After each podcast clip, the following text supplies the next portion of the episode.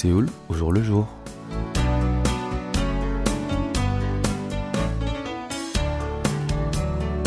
Bonjour à toutes et à tous, merci de nous retrouver pour cette nouvelle édition de Séoul au jour le jour. Effondrement de l'institution publique, hypertrophie de l'enseignement privé et régression de l'enseignement supérieur. Voilà certains synonymes du système éducatif sud-coréen et des experts en éducation ont déjà tiré la sonnette d'alarme.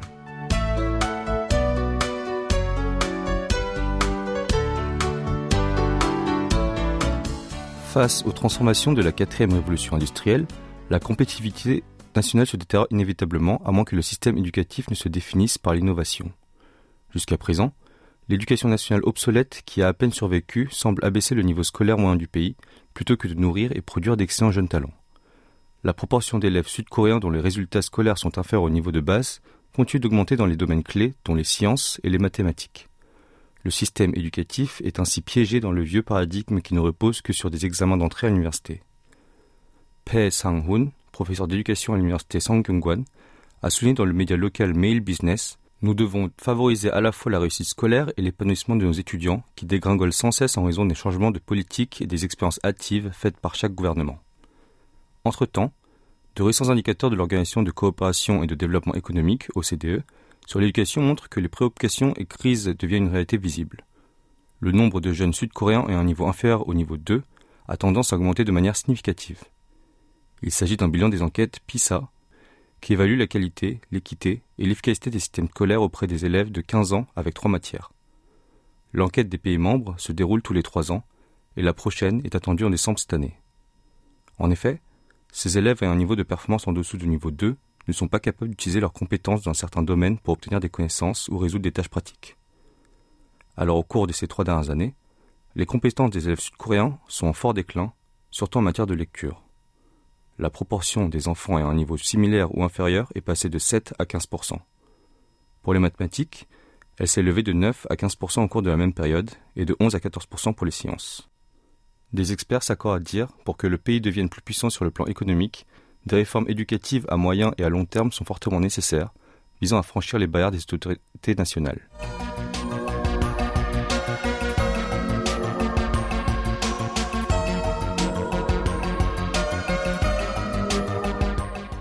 Le 13 janvier, la Fédération sud-coréenne des instructeurs de patinage a publié une déclaration. Récemment, Victor Han et Kim Son-tae ont postulé pour des postes d'entraîneur à l'hôtel de ville de Sangnam. Elle a exprimé son opposition autour de Victor Han en tant qu'entraîneur de patinage de vitesse. L'ancien athlète olympique, âgé maintenant de 38 ans, ayant comme nom coréen Han Hyun-soo, a essuyé le nombre de critiques suite à sa naturalisation russe. Han s'était défendu en disant qu'il pensait pouvoir avoir la double nationalité lorsque l'opinion publique était contre lui, en considérant que ce choix était comme une trahison pour le pays. Cependant, cela a été le coup de grâce pour l'ex-patineur lorsqu'il a été révélé qu'il avait reçu une pension forfaitaire sous forme de capital avant la naturalisation et qu'il aurait su à l'avance qu'une double nationalité n'était pas possible, feignant de ne pas être au courant. L'autre postulant, Kim Son-tae, fait également sujet de controverse. En 2018, au moment des Jeux olympiques d'hiver de Pyeongchang, il aurait faussement signalé que la patineuse Shim Sok-ki ne pouvait pas sortir saluer l'ancien président de la République Moon Jae-in en raison d'un rhume. La vérité, était qu'elle était absente en raison des agressions de la part de son coach, un dénommé Cho. La fédération a déclaré Les préjudices d'agression et de violence sexuelle ont été révélés juste après les Jeux Olympiques, et la fédération a sévèrement puni Kim Son-tae en le suspendant et lui a retiré ses qualifications en tant que coach. Concernant les deux candidats au poste d'entraîneur, la fédération a ajouté Ces deux-là ont choisi l'équipe nationale chinoise au lieu de se retenir de partir lorsque les résultats du patinage sud-coréen sont devenus difficiles le coach Kim aurait fait gagner une médaille à l'Empire du Milieu en tant que juge, donnant un verdict très peu équitable. L'institution a alors expliqué ses propos négatifs. Selon elle, la liberté de choisir son travail est certes dans le droit de chacun, mais elle ne peut aller au-delà de l'équité qui est la valeur la plus importante dans le sport.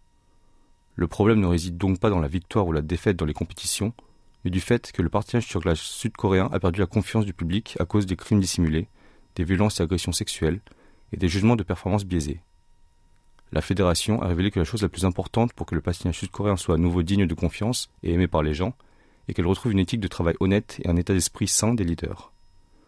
Pendant ce temps, la mairie de Sangnam a publié une annonce le 19 décembre dernier pour sélectionner un entraîneur pour l'équipe de patinage sur glace. Victor Han, qui a dirigé l'équipe nationale des Jeux Olympiques d'hiver de Pyeongchang en 2018, et sept personnes, dont l'ancien entraîneur Kim Son-tae, qui a servi comme chef de file de l'équipe chinoise au JO d'hiver de Pékin en 2022, ont postulé. Le 12 janvier, Victor Han a personnellement assisté à une interview tenue à l'hôtel de ville de Sangnam dans la province de Gyeonggi. La liste des candidats retenus devrait être annoncée le 31 janvier. Eh bien, c'est le moment de prendre une petite pause musicale. Écoutons un ancien morceau de SIS, réinterprété par le duo féminin Oksang Dalpit, Octal. Voici Talligi, Relais.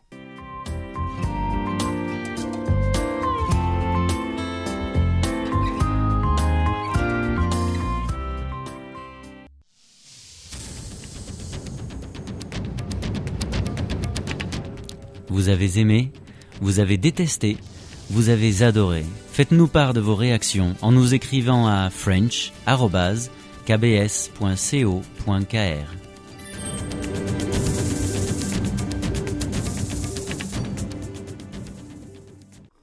Bienvenue, si vous venez de nous rejoindre, vous écoutez Séoul au jour le jour en compagnie de Jisoo Fusakim ce mardi 17 janvier.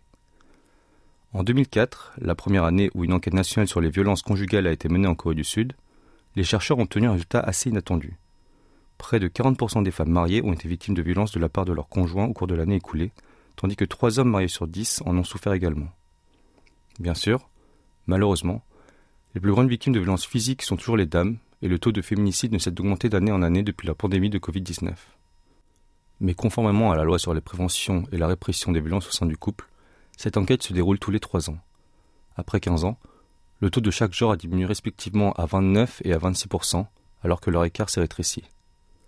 Les violences les plus fréquentes subies par les hommes se distinguent principalement par une relation d'emprise et d'agression, ainsi que par des harcèlements de différentes natures, dont émotionnels. Afin de former un rapport de domination sur l'autre, la conjointe prive l'homme de sa liberté et de son droit de se comporter à sa guise. Par exemple, elle vérifie en permanence où son mari se trouve, lui impose une heure de retour à la maison et un isolement social, en plus de surveiller ses appels téléphoniques. Ensuite, les exemples de violence émotionnelle incluent humilier son mari devant les autres, détruire ses biens ou encore menacer son animal de compagnie. Ces comportements violents envers les hommes sont généralement observés en début de relation ou cinq ans après le mariage en Corée du Sud. Encore aperçus comme un sujet tabou, les mauvais traitements vécus par les époux n'ont guère été auto-déclarés en raison d'un sentiment de honte. Les hommes sud-coréens passent souvent d'un motel à un refuge pour sans-abri pour en fuir les peines. En réponse, le ministère de l'égalité des genres et de la famille a annoncé dans son rapport du Nouvel An qu'il allait créer des refuges destinés pour la première fois aux victimes masculines de violences au sein du foyer conjugal. Selon les recherches en la matière, les auteurs ont toujours une chose en commun. Ils sont extrêmement dépendants de l'autre et ont vécu des violences domestiques dans leur enfance. Souvent, les hommes ont été violentés par leurs parents et les femmes ont été témoins de graves frictions entre leurs parents dans la majorité des cas. La violence est ainsi héritée de l'éducation reçue et les couples doivent garder une distance adéquate dans le respect afin de casser ce cercle pernicieux.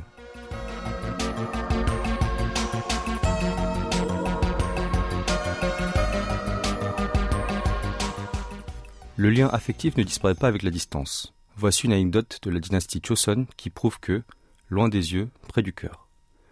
J'ai acheté une boîte de phare et six aiguilles pour vous l'envoyer. Il s'agit d'une partie de la lettre de Na Shingol, qui a été récemment inscrite dans la liste des trésors nationaux par l'administration du patrimoine culturel de Corée. Elle est en effet la plus ancienne lettre en hangul qui a été écrite vers 1490, 40 ans après la promulgation de l'alphabet coréen. Avec l'aide du professeur Pei Young-hwan, qui a d'abord déchiffré et étudié le texte original, et du professeur Pek Tu-hyun, il a été possible de l'interpréter avec des mots modernes. Servi comme officier subalterne de la province Hamgyong en Corée du Nord, Nashingol l'a envoyé à sa femme, qui habitait à Daejeon, dans le centre de la Corée du Sud. Il commence sa lettre par se plaindre de sa situation alors qu'il est nommé officier militaire et de sa prise de fonction. Mais que signifiait le phare, la poudre à cette époque? Compte tenu d'anciennes données du début du XVIIe siècle, les cosmétiques, notamment un phare, étaient l'un des cadeaux que les femmes de la dynastie Joseon voulaient recevoir le plus. En ce qui concerne l'aiguille, elle a une signification particulière, comme indiqué par Cho Chim Moon, un essai coréen écrit par Madame Yu, épouse du roi Sonjo. Il s'agit d'une œuvre personnifiant une aiguille cassée après l'avoir utilisée pendant 27 ans. Ô triste, la chose la plus importante tenue par les mains des femmes, l'aiguille, se soit cassée après 27 ans. Retrouvons-nous dans la prochaine vie, vivons ensemble pour toujours et mourrons ensemble le même jour. L'écrit montre de manière dramatique que les aiguilles étaient les objets chéris des dames tout au long de leur vie. Ainsi, pendant la dynastie Choson, des termes directs tels que désir ou amour ne se trouvaient que rarement dans des lettres écrites par les maris à leurs femmes. Même dans celle de Nashingol, Il n'a jamais dit Vous me manquez ou Je vous aime, mais son attention pour sa femme se fait tout de même ressentir. Voilà, c'est l'heure de faire une petite pause musicale. Nous vous proposons d'écouter une chanson qui parle d'une belle vie en couple, c'est Tongo, dans notre lit, interprétée par Son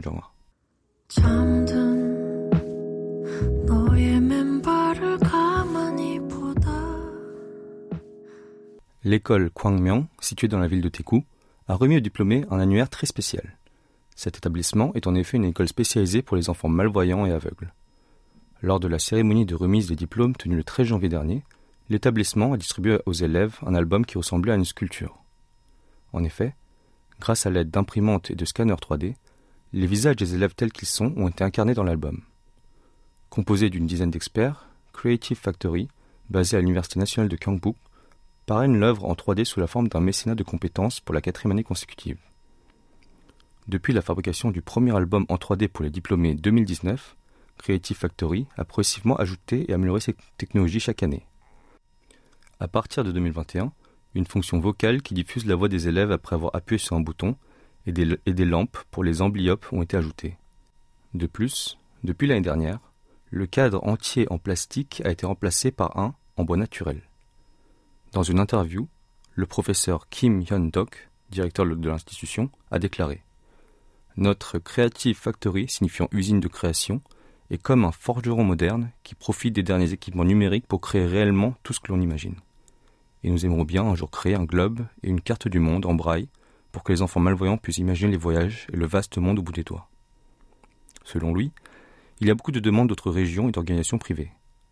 Pour répondre, il prévoit de soutenir et de partager gratuitement la technologie et les équipements nécessaires à la production afin que davantage d'enfants puissent en bénéficier.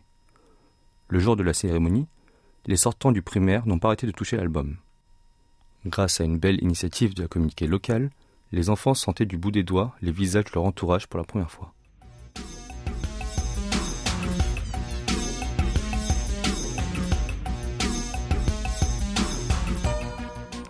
Le film de la série incontournable pour les avides de manga, Slam Dunk, est apparu sur le grand écran 27 ans après la fin du feuilleton. Sorti le 4 janvier sous le nom The First Slam Dunk, il dépeint les rêves, les défis et les passions de cinq lycéens basketteurs qui rêvent d'emporter les tournois nationaux.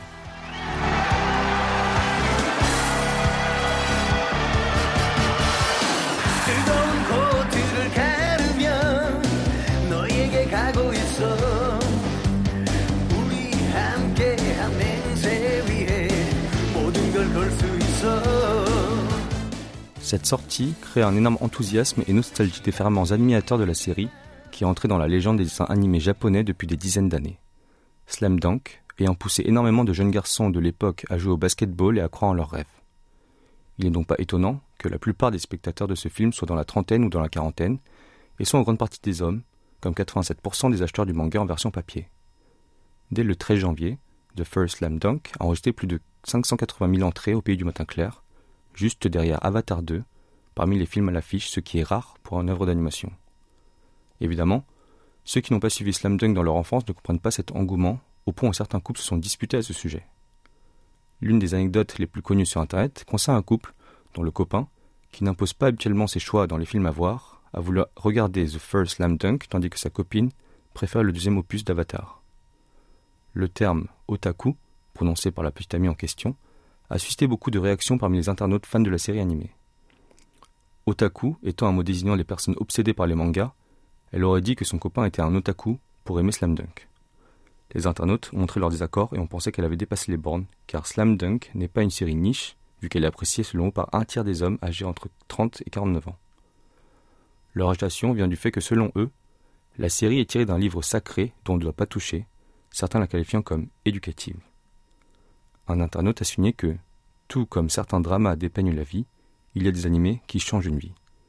Un autre a déclaré C'est plus amusant de chanter l'ouverture de Slam Dunk que d'écouter des histoires dramatiques ennuyeuses et des commerges d'employés de l'entreprise. Certains pensent qu'il n'est pas important que ce soit Slam Dunk ou une autre œuvre. Le problème est de ne pas comprendre ce que les autres aiment et ce qui les passionne. Ce film est aussi devenu l'occasion pour les lycéens de l'époque de Slam Dunk d'organiser des rendez-vous d'anciens élèves au cinéma. Yoon, âgé de 32 ans, a témoigné lors d'un entretien accordé à News One. J'ai rencontré mes amis au cinéma pour la première fois depuis l'obtention de mon diplôme. Il a ensuite fait part de son bonheur d'avoir partagé en ce moment. Je regarde habituellement des films avec ma copine, mais cette fois, je l'ai fait avec des anciens amis en, parlant du passé, j'étais très heureux. Beaucoup de nostalgiques ont hésité de se retrouver entre anciens élèves dans les salles obscures au lieu d'aller dans un bar comme il se fait traditionnellement. Concernant ce phénomène, Lee Eun-hee, professeur de sciences de la consommation à l'université d'Ina, a déclaré comme suit Slamdunk est une culture que les hommes dans la trentaine et la quarantaine aimaient dans leur enfance, avant d'analyser leur comportement. Si la famille était la priorité des hommes dans cette tranche d'âge dans le passé, les trentenaires et les quadrigénaires d'aujourd'hui ont du temps et de l'argent à investir pour eux-mêmes. Avant de retrouver Elodie Stanislas pour Carte postale, nous vous proposons d'écouter Shin Chong-go, Song Request, interprété par Lissora.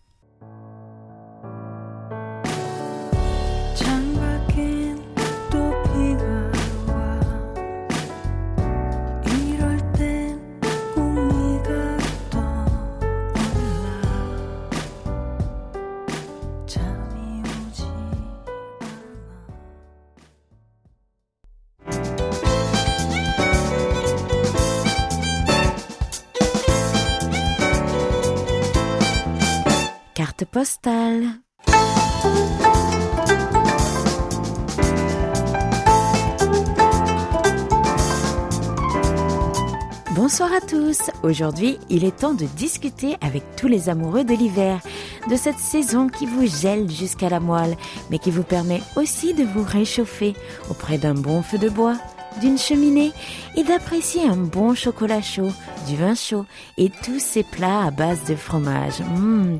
Voilà, je viens enfin de comprendre en vous adressant pourquoi j'aimais l'hiver.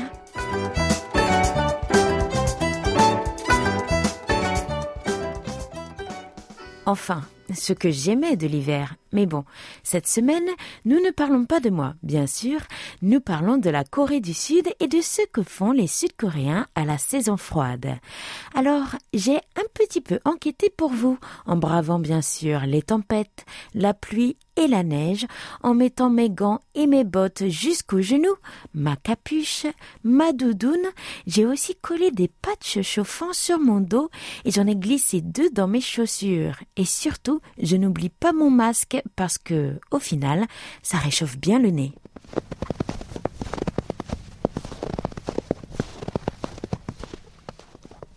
Oui, vous voyez ça?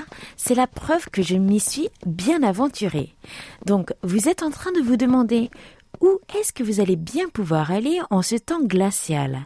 Car nous sommes d'accord, et comme on le dit en Corée du Sud, Ibul Pake Wiome. En dehors de la couette, c'est dangereux. Enfin, c'est surtout moi qui suis d'accord avec ceci. Mais bon, je vous rassure tout de suite, il y a tout un tas d'activités à faire en hiver et surtout plein de choses à manger. Allez, enfilez votre long padding, je vous emmène.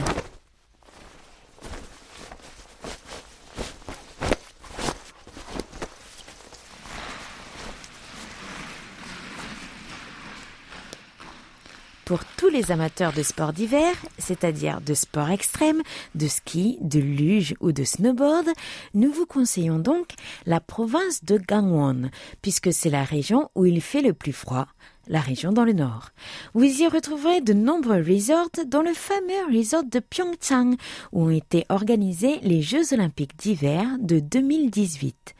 Bien sûr, les meilleures dates pour y aller varient en fonction du temps et de la météo et ne sont pas les mêmes en fonction des stations. Il est donc conseillé de contacter les stations de ski et les sites hôteliers avant de se rendre sur les lieux.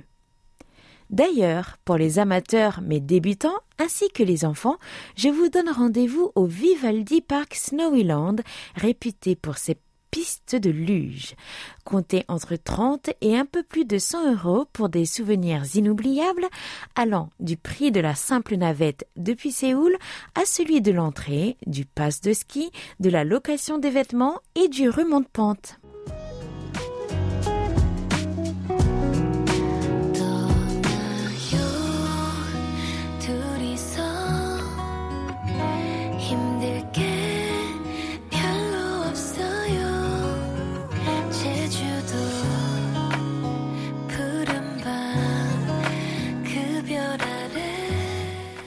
Ensemble, il n'y a rien de bien difficile, dit-elle. Allez, pour les amateurs d'activités un peu plus calmes ou pour les amoureux de la nature, je vous propose simplement un petit séjour Où ça? Eh bien, à Jeju. Eh oui, Jeju, nous parlons toujours de cette île au climat subtropical, mais qu'en est-il en hiver? Eh bien, Jeju nous offre une vue imprenable depuis le mont Halla, ou le Hallasan, offrant des chemins de randonnée pour tous les niveaux. Mais attention, ça glisse. Soyez sûr d'être bien équipé et puisque l'aller-retour peut vous faire plus de 7 heures, prenez soin d'emporter avec vous des choses à grignoter et de ne pas perdre de vue votre guide.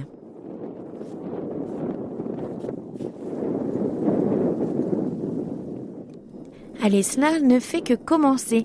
J'ai encore bien des choses à vous proposer comme activité à faire en hiver. Mais ça, je le garde pour la semaine prochaine.